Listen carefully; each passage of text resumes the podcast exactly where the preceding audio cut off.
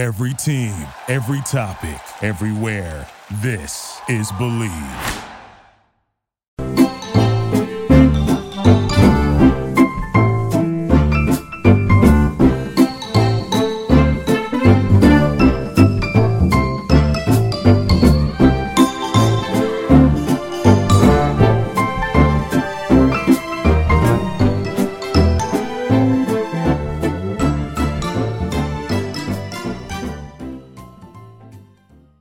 BetOnline, the fastest and easiest way to bet on all your sports action. Bet online has you covered for all the news, scores, and odds. It's the best way to place your bets, and it's free to sign up. Head to the website, betonline.ag, or use your mobile device to sign up today and receive your 50% welcome bonus on your first deposit. BetOnline, your online sportsbook experts. All right, folks, this is Jeremy Evans. I'm the host of the Believe in Sports Law podcast via the Believe Podcast Network we have a very, very special guest with us today. We have Daniel Lobo Guerrero, who is the senior manager uh, for licensing and government affairs at Sportradar. And if you don't know what Sportradar is, it is a huge company, I believe, uh, uh, based in um, Europe, but is making uh, a major push into the United States and has signed some really big deals uh, with some sports partners and some leagues here uh, for providing data and other uh, betting analytics, and which we're going to get into. Daniel is a lawyer with uh, mergers and acquisitions, sports, and corporate uh, experience. So, uh, Daniel, thanks for being here. Welcome to the show. Thanks, Jeremy. Pleasure to be here. No, I really appreciate it. Um, so let's talk a little bit about your background. So um, when we were talking about prepping for the show, so uh, and you, it's so funny. You were like, "Hey, Jeremy, I have an accent," you know, just just a heads up, and we had a good laugh about that. So, tell us a little bit about where you're from and uh, and really how you got your your start into sports. Sure. Uh, so yes, as you can probably tell from my accent, I do have an accent. Uh, so I'm originally from Colombia, in South America, from Bogota, the capital. I used to do M&A and corporate work at uh, one of Colombia's biggest law firms. Uh, but I've always had sports in my mind. Uh, my graduation thesis uh, at law school was around uh, soccer players and how their rights were being um, violated, let's say, uh, by certain standards that were currently happening in professional soccer in, in Colombia. So I've always had that passion. I've played sports all my life soccer, tennis, golf. Um, so fast forward three three years into the law firm, I started thinking about what my future might be. And obviously, I landed at sports, um, which are honestly what I love the most in, in the world. So I started looking at different opportunities in the US, and I fortunately landed on a um, dual master's at Columbia University in New York, uh, where I did uh, sports management and international sports law so that was like my first step into into the sports industry. And then as part of that masters um, you had to do uh, an internship. And i landed my internship at Sportradar uh, which honestly uh, before that i wasn't very much involved into sports betting. So it was amazing for me to enter into a new market a new industry i had no idea about. Uh, and now fast forward I've been with the company now for a little less than four years Wow. No, that's great. Well, tell us, tell us such an interesting background. And I love how, um, you know, I often tell people follow your passion and it's, you know, your passion was to help athletes and to be involved in sports. And here you are, you know, providing opportunities for, um, you know, for your company, but uh, obviously sponsorship opportunities and things that are, you know, uh, going to indirectly benefit athletes, right. And, and provide a good sort of sporting environment. Uh, tell us a little bit about Sportradar as a company. Um, you know, a lot of folks, I think, in the United States are starting to get to know what Sportradar is, but can you tell us a little bit about the company? Sure. Um, to keep it very brief, uh, Sportradar was founded initially around 2001 um, in Switzerland, uh, as you correctly mentioned.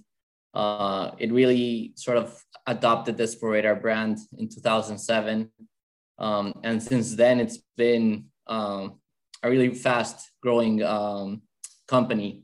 as sports betting has taken off mainly online in Europe, the company has grown organically with the market. Uh, so, in a nutshell, what we provide is a series of different services, both um, to operators as well as the media uh, side of things. So, we provide, for example, on the media side, we have customers such as Google, Yahoo, and Facebook, for which we provide simplified uh, data. So, for example, who scored the box scores that you see when you type in uh, uh, a game at Google, that box score that you see, that's provided by us. Uh, the points scored by by a player. That's all our data being provided to those um, companies. So that's on the media side, which is sort of like the small baby of the company. And then on the sports betting side, which is the big brother, uh, we provide a wide range of, of products, both directly to operators themselves, but also to third party providers, um, betting platforms specifically. So we provide, for example, the raw data, the odds. We also have um, agreements with certain leagues under which we can provide our streaming, uh, what we call audiovisual services, which is streaming of the games uh, so that the sportsbook can offer the odds, the lines, the betting, and on top of that, you see a, a little streaming for sports that uh, you might not be able to have in your TV or your local streaming services like third division ping pong or ping pong in Ukraine, stuff like that. Um, we also have other variety of more sophisticated type of products um, where we go even to our, I guess, more complete product, which is MTS, which is managed trading services, which is for small uh, operators which don't really have a trading house in a trading team in house. They sort of hand over that trading to us. Uh, so we manage all their risk, we manage their odds, their lines. Um, we recently, as of almost uh, two years ago, we acquired a betting platform. So um, that's definitely another addition to our sweep of products. Um, but yeah, in a nutshell, that's what we are. Um, on the sports betting side of things, we provide almost all the biggest players that you know of DraftKings, FanDuel, William Hill, MGM, um, PointsBet. All the major players are partnered with us. Um, so yeah, the company has been growing at a very fast pace, and it's been such a fun ride seeing how specifically the US market has been expanding uh, for the past three years when the federal law called PASPA was overturned and now it became, uh, it allowed states to decide on whether or not um, to legalize sports betting. No, that's, um, I love that background, Daniel. That's um, a really good job. And it's, uh, it's one of those things, right, where um, I'm sitting there and I'm like, man, I should. Uh, I'm thinking we should have recorded that, you know, but we are recording, you know. I'm thinking, I'm thinking that you know it was such a uh, a good background on PASPA and everything else that that's gone on, and you know what's so funny when I think of Sportradar, I think of you guys are kind of like the the the father figure, or kind of like the grand the, the granddad, right? Because you're the ones that sort of providing the data, which is so important to do the betting and to understand analytics and all that. But then also, you know, to the other things with regard to sports betting, the other products that you guys are providing. I mean, those things are so important to some of these other players, right? To DraftKings and everybody else. So it's really nice to see uh, Sportradar as a company, which has been familiar, you know, to people involved in sports for quite some time, but now, especially here in the States, as you mentioned. And it's such a big deal because uh, you know, the NFL, uh, there was an article recently talking about, uh, you know, they want hundred million dollars a year for their next data deal, you know, so, um, you know, these are, we're talking about, you know, a lot of money sort of going in and going out with for some of these deals. And, you know, Sportradar is, is right there at the, uh, at the forefront. And of course, this is not to mention a lot of the SPAC deals that have been gone on, right? And some of that discussion there too. Yeah, yeah, that's definitely true. I mean, just jumping off the SPAC, uh, you probably saw DraftKings um, go public via the SPAC route. Uh, they've been doing extremely well, I, if I'm not mistaken. I think since they went public, their uh, stock price is up around like 30 to 40 percent, if I'm not mistaken. Um, so yeah, and you've seen um, a lot of also interesting, I guess, articles, let's say, around different uh, betting and sports betting um, stakeholders looking going public either through the traditional IPO route or through um, the SPAC route, which seems to be like the current trend right now.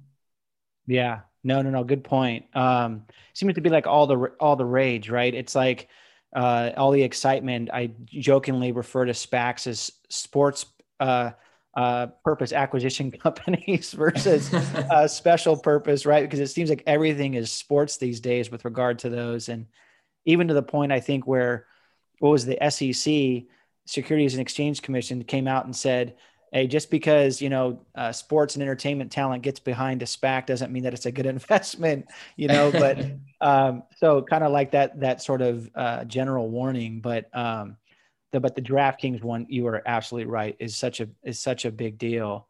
So um, I guess transitioning just a little bit, tell us a little bit about what you do at Sportradar. So we mentioned that you're an attorney. Um, you know, you've got some M and A and sport and corporate experience. But um, what what what are some of the things that you're doing at Sportradar currently? Sure. So I basically try to see it as four different verticals. The first one to give you a clarity of how things work is because since PASPA was overturned, now states are looking into legalizing sports betting, right? So one of the things we do on that first vertical is once we start seeing that uh, the certain a certain state's legislator uh, or legislative uh, arm is moving forward with sports betting bills, uh, we reach out to them, we present ourselves, um, we introduce ourselves and basically sort of try to facilitate an understanding of what the sports betting industry is. Uh, because as you can imagine, it's pretty technological. Most of the legislators are well into their 60s and 70s. So um, our goal there is to basically a present ourselves and b like sort of explain to them how the sports betting industry works so that they can draft uh, i guess the best possible framework for uh, legal sports betting to work in their states. Um, so that's sort of like the first vertical that we work on, that I work on. The second one is once um, a bill, a sports betting bill is passed into law, um, well, you have the regulator come in and they have to draft the regulations, right? Similar to any other industry like marijuana or the, even the liquor industry. You have the regulator is really the one that goes into the weeds, into the depth of how the industry is going to work. So same there, we reach out to the regulator, we introduce ourselves. Uh, obviously, this time more into the weeds as to how it wa- works, what products and services we offer, how that fits in into what they're thinking, uh, answer any type of questions around how the market works, uh, restrictions that they should have in place or not have in place. Um, so that's sort of like the second vertical. Um, the third one is once uh, regulations are, are passed, um, because it's a highly um, regulated industry, uh, gaming and sports betting, uh, what they do is uh, the regulator has to license um, almost all the stakeholders involved, right? So all the way from the operator uh, down the chain to the suppliers. Um, so that's probably the area where we I spend more time on, which is basically having those conversations with regulators, understanding their licensing requirements, understanding what information they want from us, uh, what forms, what people have to submit information. They are pretty significant and they go really, really, really into your ownership, who's involved, the individuals of the company, the financials, criminal records, etc. So it's a pretty lengthy process normally around one to two years uh, for each state. And then, yeah, and then once uh, sort of parallel to that is the, the fourth vertical I work on, which is compliance to keep uh, the license. So once you got your license granted, um, there are certain compliance items that you have to keep in mind and be aware of and keep notifying regulators uh, to keep your license to be able to continue to operate in that state. Wow. You know, it's it's funny, Daniel. I mean, I love how you broke it down into the four like different quadrants, right? In the four four different verticals that you have. And it's interesting on the compliance one, you know that's something that a lot of people don't realize with regard to sports betting is that there is a ton of and as there should be right a ton of background uh, sort of work done on compliance you know before an operator can get into a space before you can broker any sort of deals you know if you recall which i'm sure you do you remember right you know right before paspa was essentially overturned by the us supreme court there was some teams that were NFL teams or whatever that were uh, brokering deals with DraftKings, and I remember they quickly had to had to uh, back out of the deals because um, there was still this sort of federal restriction on sports betting, and people thought, well, we can't really be, you know, having a sponsor with a sports betting company if you don't if you're not allowed to do it from like the legal standpoint, right? It'd be like like you mentioned the you know the marijuana example it wouldn't be proper for, let's say, a college or university to sign, you know, with a CBD dispensary or you know something like that, uh, where there's a legality issue versus, let's say, Nike or you know Adidas or whatever. So, um, really good point on your part. I mean that so that compliance thing is a pretty big deal then uh, in your experience as well, right? Yeah, absolutely. I mean, regulators um, I don't want to say strict, but they are very strict on the measures they take and the background investigations they do, and the and specifically the ongoing compliance uh, that each stakeholder in the industry has in place uh, to abide with the rules and regulations um, that are in place. Yeah. And and what's your experience internationally if you can talk to that? Like is it pretty similar across the world or is it is it a lot more so here in the United States especially because it's a new thing?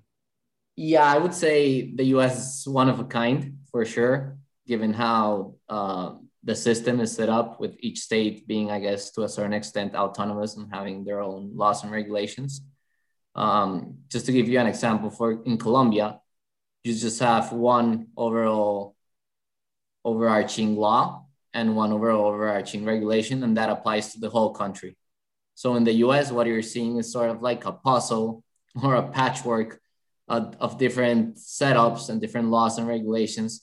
So navigating um, that has been quite interesting, I think, for everyone that's entering this market for sure, because what you think or what is applied in New Jersey is different to what is applied in Indiana, to what is applied in Michigan or Illinois, and all those, all those other states that are legalizing sports betting. They all feel a certain need, in that, my personal opinion, to have like their own personal dip, personal stamp on how the industry works.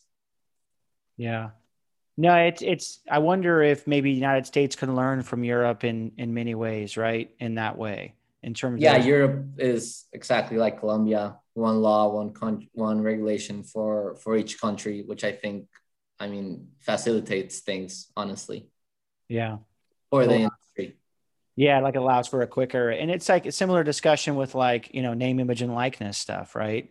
And and the whole college athletes thing is it like should it be one law, you know, for the entire country, or should it be you know one for each individual state? And it brings up a lot of interesting arguments and discussion, and you know, streamlining or not streamlining, and um, and all that. And of course, the next big thing is going to be protections, right? It's like okay making sure that people are doing their compliance and licenses are being given out properly and which it sounds like you're like in the in the midst of all that you know with your role um, so changing gears a little bit daniel uh, and for the folks who are joining uh, we have daniel uh, lobo guerrero who's the senior manager of uh, licensing and government affairs at Sportradar, which is a uh, probably one of the largest uh, sports betting data companies, sports betting and data companies in the world, and doing a lot of deals here in the United States with DraftKings and FanDuel and a bunch of other companies. Uh, he's a lawyer with merger mergers and acquisition experience, sports and corporate.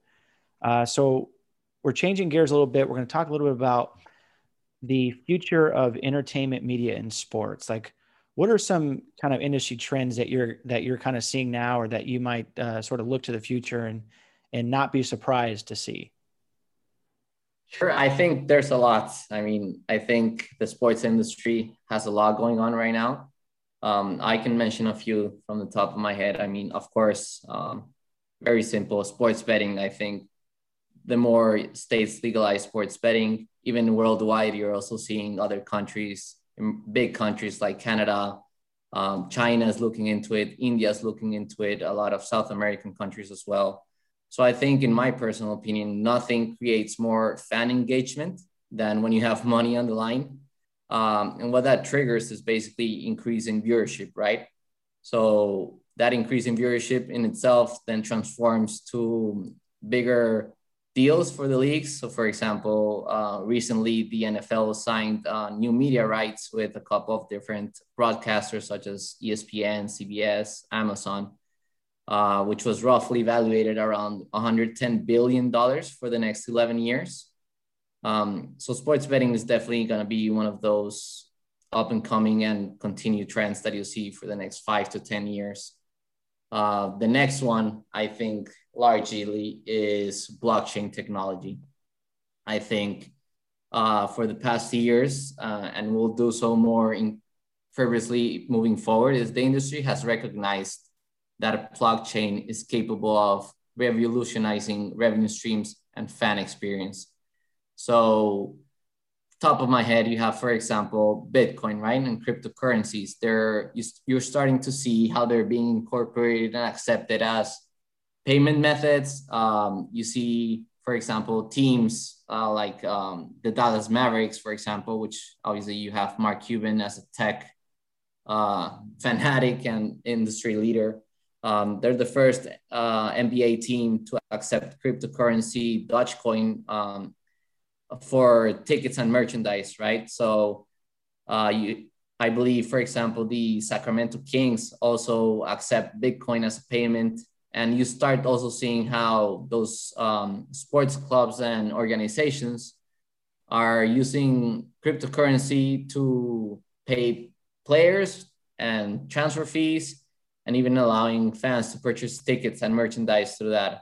So I think Bitcoin cryptocurrencies are going to be huge moving forward. The blockchain technology in itself, I think, is very interesting in terms of providing security and assurances. For example, when you're selling tickets, you know who you're selling it, who the ticket holder is.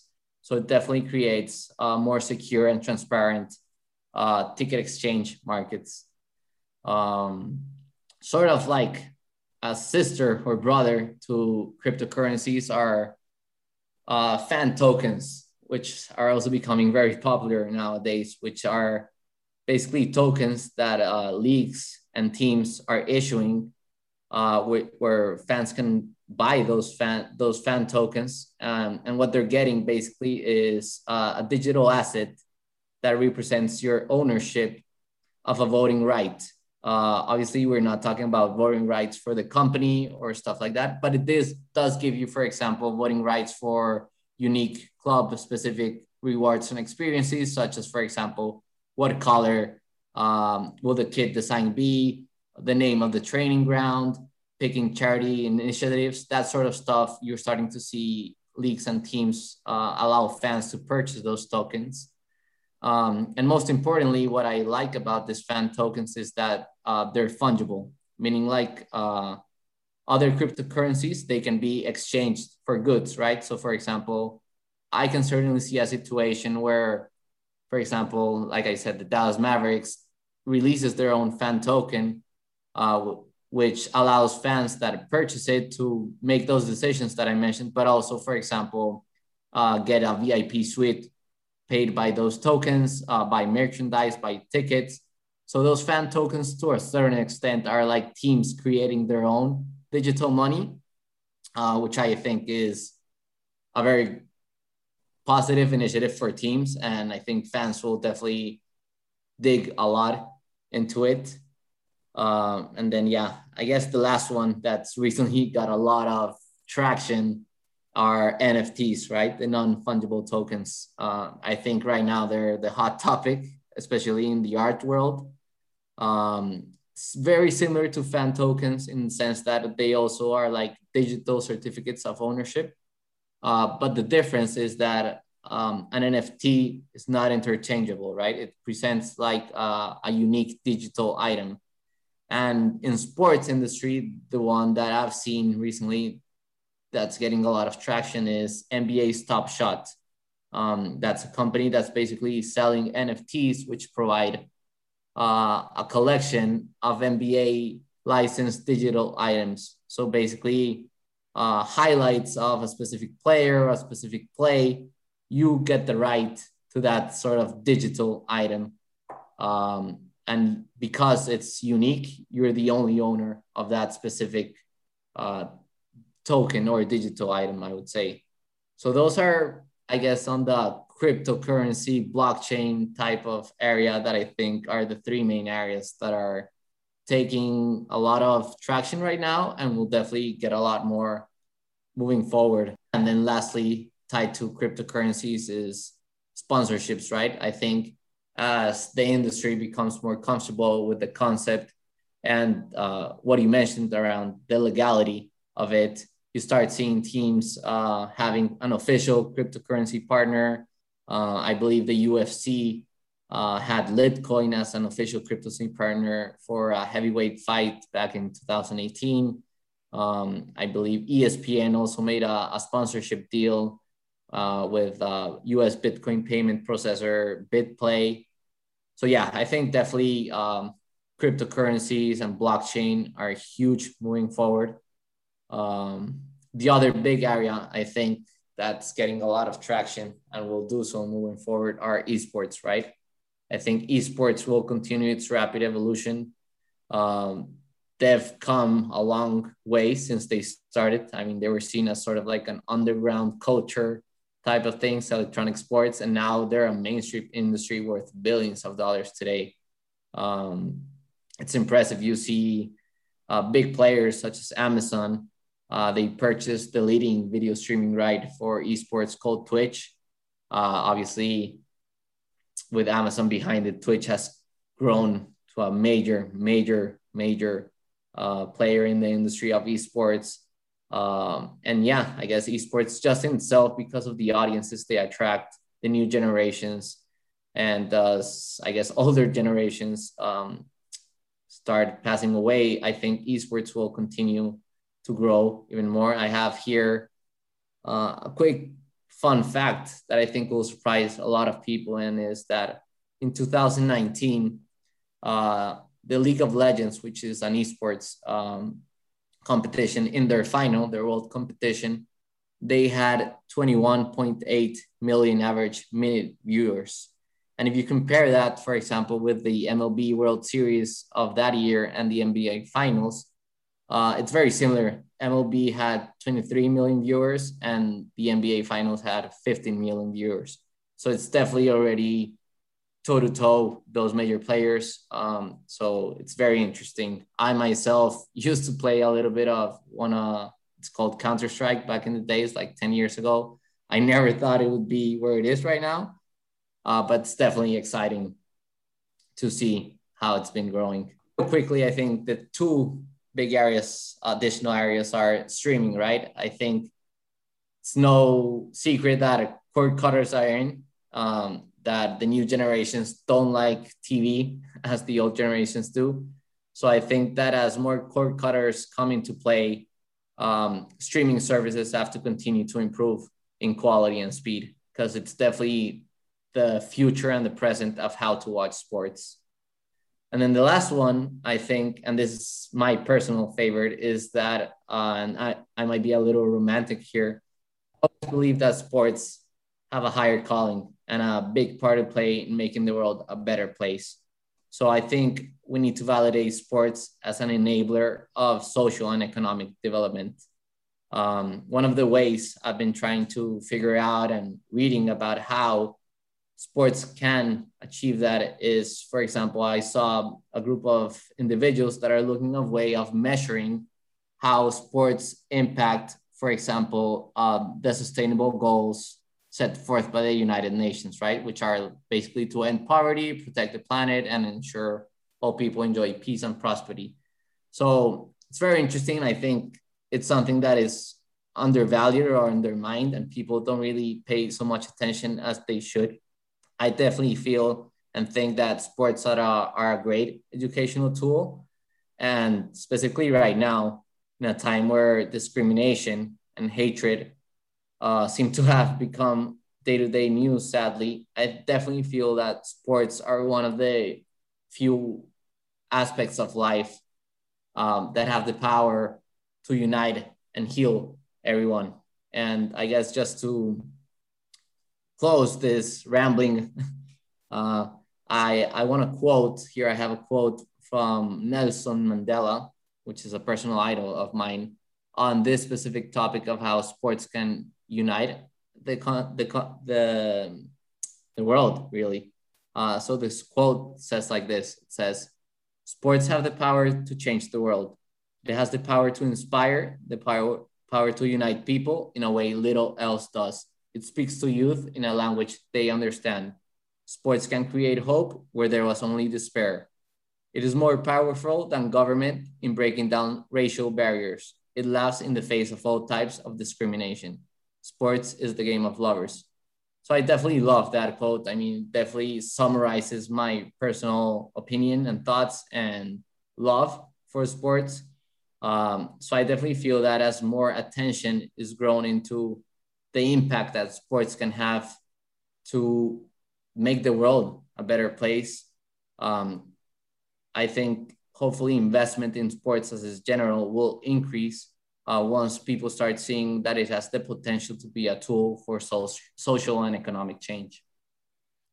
I love that, Daniel. I appreciate the quote there too by Nelson Mandela. Um, that's awesome. It's a lot. You gave us a lot of really good information there. You know, when you're talking about, um, you know, I've always thought too that sports is the, the great equalizer, right? It's you put everything on the field, you perform, and the result is the result, right? And in that way, we can all combine and sort of, um, and and it just seems like people are happier around sports. People engage better around sports, right? um, they find more commonality in sports i think is which is great and so i think it's fantastic. I love all your comments to daniel about you know the expansion of betting and uh, the the sort of the issue of engagement. You know you have so many people especially as you mentioned the younger fans that are not engaging with content.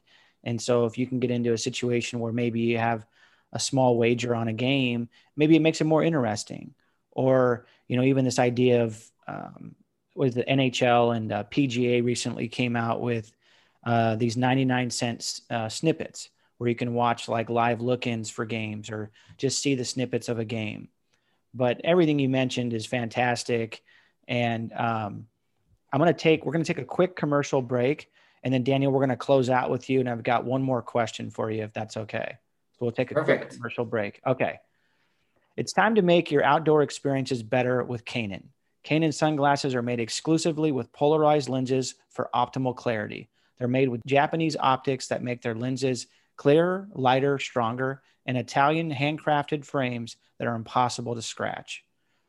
Use the exclusive code KaenonCast15 at Kaenon.com to receive 15% off. That's KaenonCast15. Kaenon, clearly better. All right, so Daniel, we're back so thanks again for that last session. Uh, really a lot of great information there. Uh, hope people listen to that last session with regard to your thoughts on the future of entertainment, media, and sports, and um, and how sports is a a great sort of um, a great way to bring us together and to to look at issues differently. And I want to uh, close with maybe some words of wisdom that you can share with with our listeners as to how to break into sports and sort of maybe just some words of wisdom of life in general. well, how to get into sports is definitely the million dollar question for right. sure. I mean, I know it's like I said, at least for me, and I know it applies all across the board for a lot of people. Is sports is their passion, right? It's some people literally breathe and live with sports. So my recommendation would be honestly patience one would think that the sports industry is very big. Um, it is in terms of the industry as a whole, but in terms of the people that are in the industry, I've come to learn that it's quite small and that making small connections here and there, uh, especially when you're starting to look into entering the, the market, the industry, goes a long way.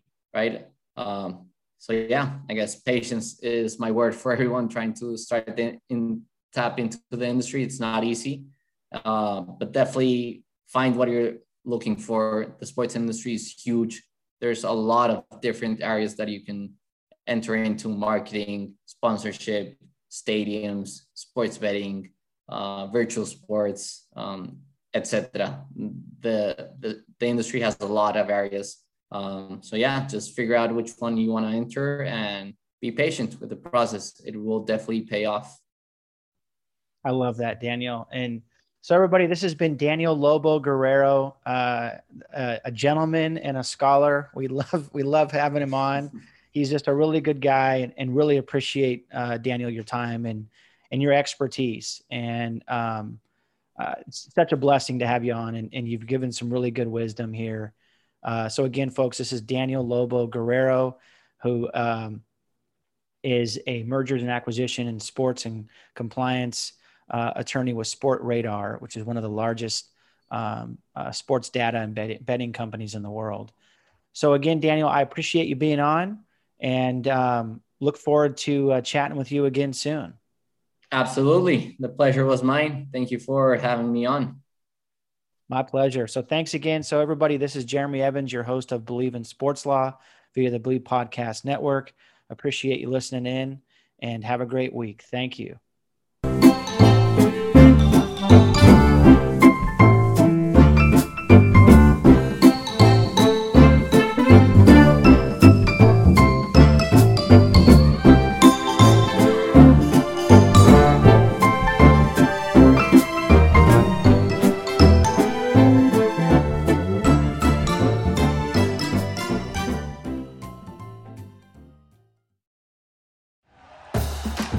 For listening to Bleav. You can show support to your host by subscribing to the show and giving us a five star rating on your preferred platform.